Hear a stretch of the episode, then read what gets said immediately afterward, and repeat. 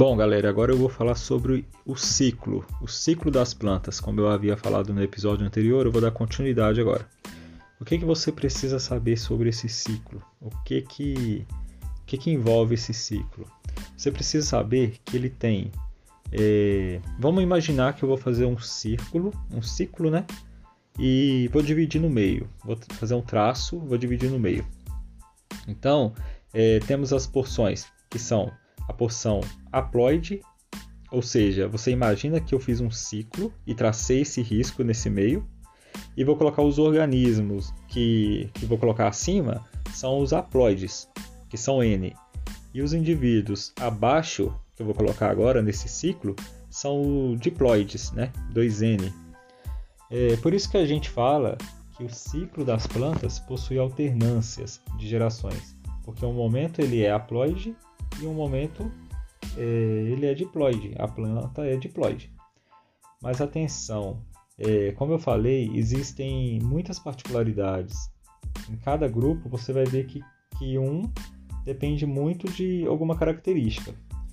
É, esse ciclo eu vou falar como geral, né? Vou começar então a falar da parte de cima, desse traçado que eu estou fazendo, né? digamos que eu estou fazendo.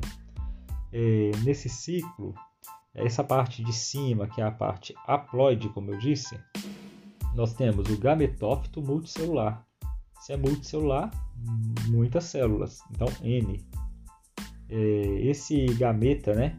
Ele, é, a planta, ela está nessa fase, ela vai produzir o que? Gametas. Então você pega aí, gametófito, gametófito, game, gametas, vai produzir gametas. Viu como é fácil? Então já anota aí. Gametófitos produz gametas. Masculino ou feminino, tanto faz. Então, gametófitos. Gametófitos produz gametas. E quando estão nessa fase da planta, eles vão produzir por mitose. Então, os, gametó, os gametas, ele masculino ou feminino, nessa fase ele vai produzir por mitose. Na verdade, o masculino ele encontra o gameta feminino né, dentro do gametófito feminino. Lá que ocorre essa fecundação e aí forma o zigoto. Bom, se o gameta masculino ele se junta com o gameta feminino, então ele vai formar uma célula 2N. Então aí já passei para o ciclo na parte de baixo, tá? Imagina esse ciclo aí, esse traçado. É, o zigoto, portanto, ele é 2N. Agora esse zigoto que vai se desenvolvendo no embrião, tudo dentro do gametófito feminino, tá? Daí ele vai desenvolver, vai, desenvolve, desenvolve, desenvolve por divisão, por mitose. Então, ele, vai, é, ele não vai fazer meiose. Aqui nesse momento, ele desenvolve, cresce, e quando ele cresce, ele se transforma é, no que a gente chama de esporófito, que também é multicelular, 2N no caso. Então, esporófito, aí você pega esporo, esporo, esporo, esporo, esporófito, esporo. Então, ele produz esporos. Viu como não é difícil? Muito fácil. Esporófito produz esporos.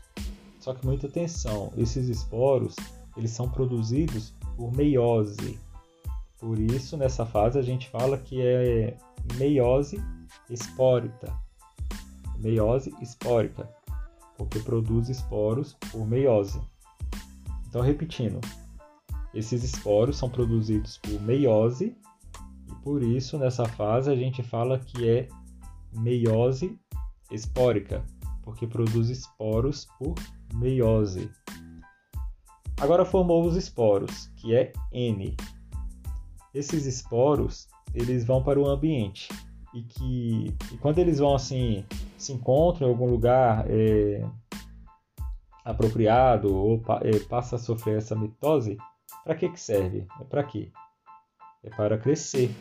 Quando eles crescem e ficam tipo, né, cresce, fica maduro, eles se transformam no gametófitos. Aí é N. Daí começa o ciclo tudo de novo. Achou complicado? Bom, eu vou tentar resumir, no geral, assim. O que você precisa saber que pode cair na, nas provas, até em vestibular, a prova da escola? Gametófito multicelular. N. Produz gametas. Então, gametófito, gameta, gameta, gameta, produz os gametas por mitose, ok? Esporófito, esporo, esporo, esporófito. Produz o que? Esporófito, esporos. Então produz esporos e é por onde? Por meio de meiose. É isso que se aplica a todos do grupo, né? Mas cada um, como eu já disse, tem a sua particularidade. E eu vou falar no geral, beleza? É, então a classificação das plantas, os grupos, né?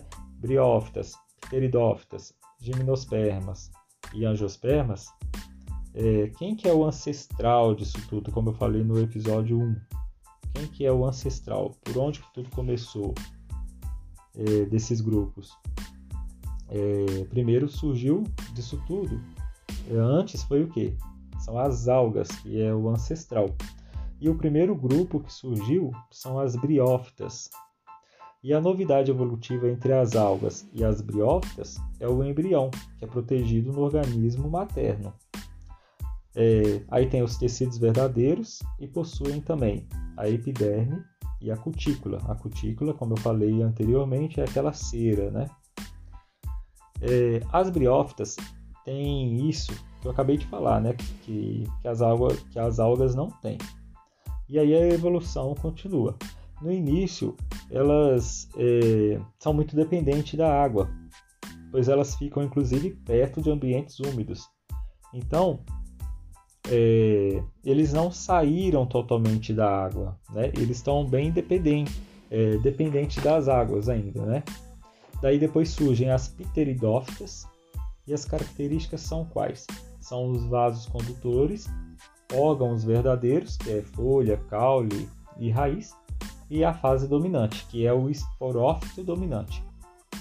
Bom, sobre essas características, é, desde o começo, então elas só vão aumentando as características, tá? Igual eu já falei, tem o embrião, então só vai somando as características. E aqui ela já vai ter os órgãos verdadeiros, que são folha, caule e raiz, e né, vasos condutores. Agora passamos para as gimnospermas. É, o que, que surgiu além disso tudo que eu já falei de característica para gimnospermas? Bom, surgiram a semente e o grão de pólen. Lembram do pólen? Para que, que ele serve? Bom, é, o pólen ele serve para dispersar o gameta masculino. É, e por fim, lá no grupo mais diversificado, derivado, né, é, o último grupo que, que surgiu, que é o grupo que dominou a Terra, né? digamos assim, dominou tudo, que é o mais derivado, diversificado, é o grupo das angiospermas, é, que produz o que? Produz flor, fruto, né? É a angiospermas. Agora, é, vamos ver sobre ela, é, prestar atenção nessa situação. Todas essas plantas, essa, esse, essa, esse grupo que eu estou falando, eles são embriófitas. Por que, que elas são embriófitas? Como eu já disse lá no início, é, né, só revisando, são embriófitas porque o embrião depende do organismo materno. Já a partir das pteridófitas em diante, são plantas vasculares. Já a partir das gimnospermas são plantas com sementes, porque aqui surgem as sementes. Então, anota aí, é, né, para não esquecer. Angiospermas, né? As gimnospermas e angiospermas são plantas com sementes. E se você souber até aqui tudo que eu estou falando, você mata aí metade de uma prova dessa área. Não tem, não tem erro. Para finalizar essa aula, eu vou falar um pouco do, desses conceitos e também das vantagens evolutivas dessas estruturas, ok?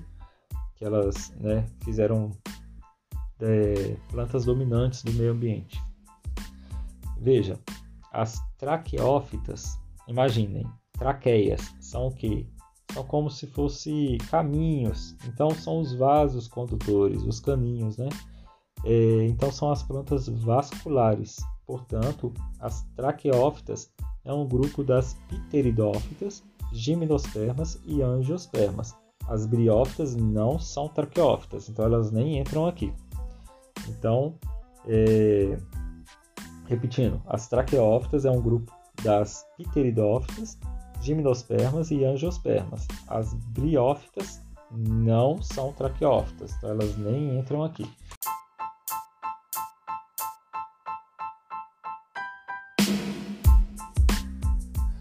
Bom, vamos dar continuidade. É, as fanerógamas e as criptógamas são termos que antigamente eram muito utilizados e hoje em dia está meio que obsoleto, mas pode ser que caia em alguma prova, algum Enem, é, sei lá, prova de escola, então é importante saber. As plantas fanerógamas são as que produzem sementes. As criptógamas não produzem sementes. Né? As fanerógamas têm seus gametas visíveis e as criptógamas você não vê. Portanto, as farenógamas são as plantas é, mais derivadas, né? São as gimnospermas e as angiospermas, porque produzem semente, produz fruto e tudo mais. E as criptógamas são a dos dois primeiros grupos, né, mais basicão, que é o grupo das briófitas e pteridófitas.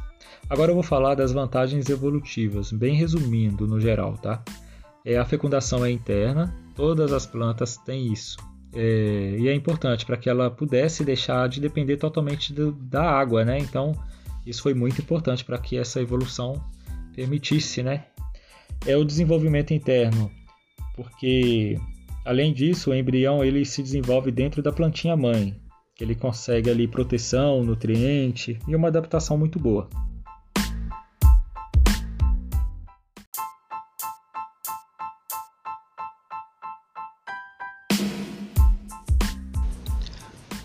É, os vasos condutores que só surgiram lá nas pterófitas também foram muito importantes, porque você vê que as briófitas estão muito perto da água, então elas surgiram lá, né? Então as pteridófitas estão um pouco mais distantes, elas vão é como se fosse essa evolução, elas vão se afastando, mas pode dizer assim, elas estão mais afastadas, mas está, digamos, com um pezinho lá, tipo olhando para trás. É como se fosse assim essa evolução, né? Tipo saiu da água, mas não saiu totalmente, está próximo. Agora, as gimnospermas e as angiospermas, essas foram embora, elas seguiram seu caminho. É, foi, foi ganhar o mundo né, na questão vegetal. Aí temos o pólen, né, é, a flor e o fruto, é, que são também dos últimos dois grupos né, que eu estou falando agora.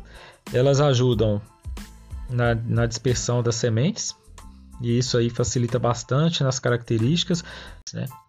e também possui a epiderme e a cutícula, né, que é essa cera que eu falei já, desde o início dessa evolução, que foi algo e isso aí foi algo muito importante para que elas conseguissem deixar esse meio, esse meio, esse ambiente aquático que elas vinham, né?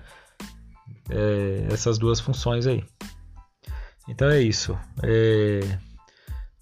Logo mais eu vou passar algumas perguntas, eu vou passar para as minhas colegas passarem algumas perguntas e dar alguns exemplos, tá bom? Muito obrigado.